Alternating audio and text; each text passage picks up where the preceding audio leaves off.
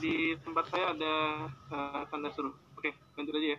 Dan juga ini yang kalau tadi kata uh, Kak Danang teman atau rival ya.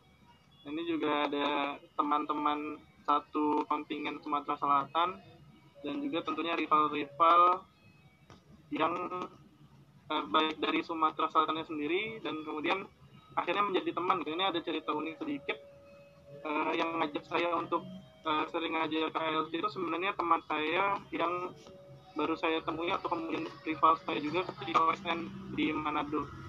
Uh, namanya Pian. Dan kemudian Pian ini yang memperkenalkan saya ke ALC dan kemudian kita ketemuan lagi itu di Belanda. Jadi kita sama-sama ada S2 di Belanda.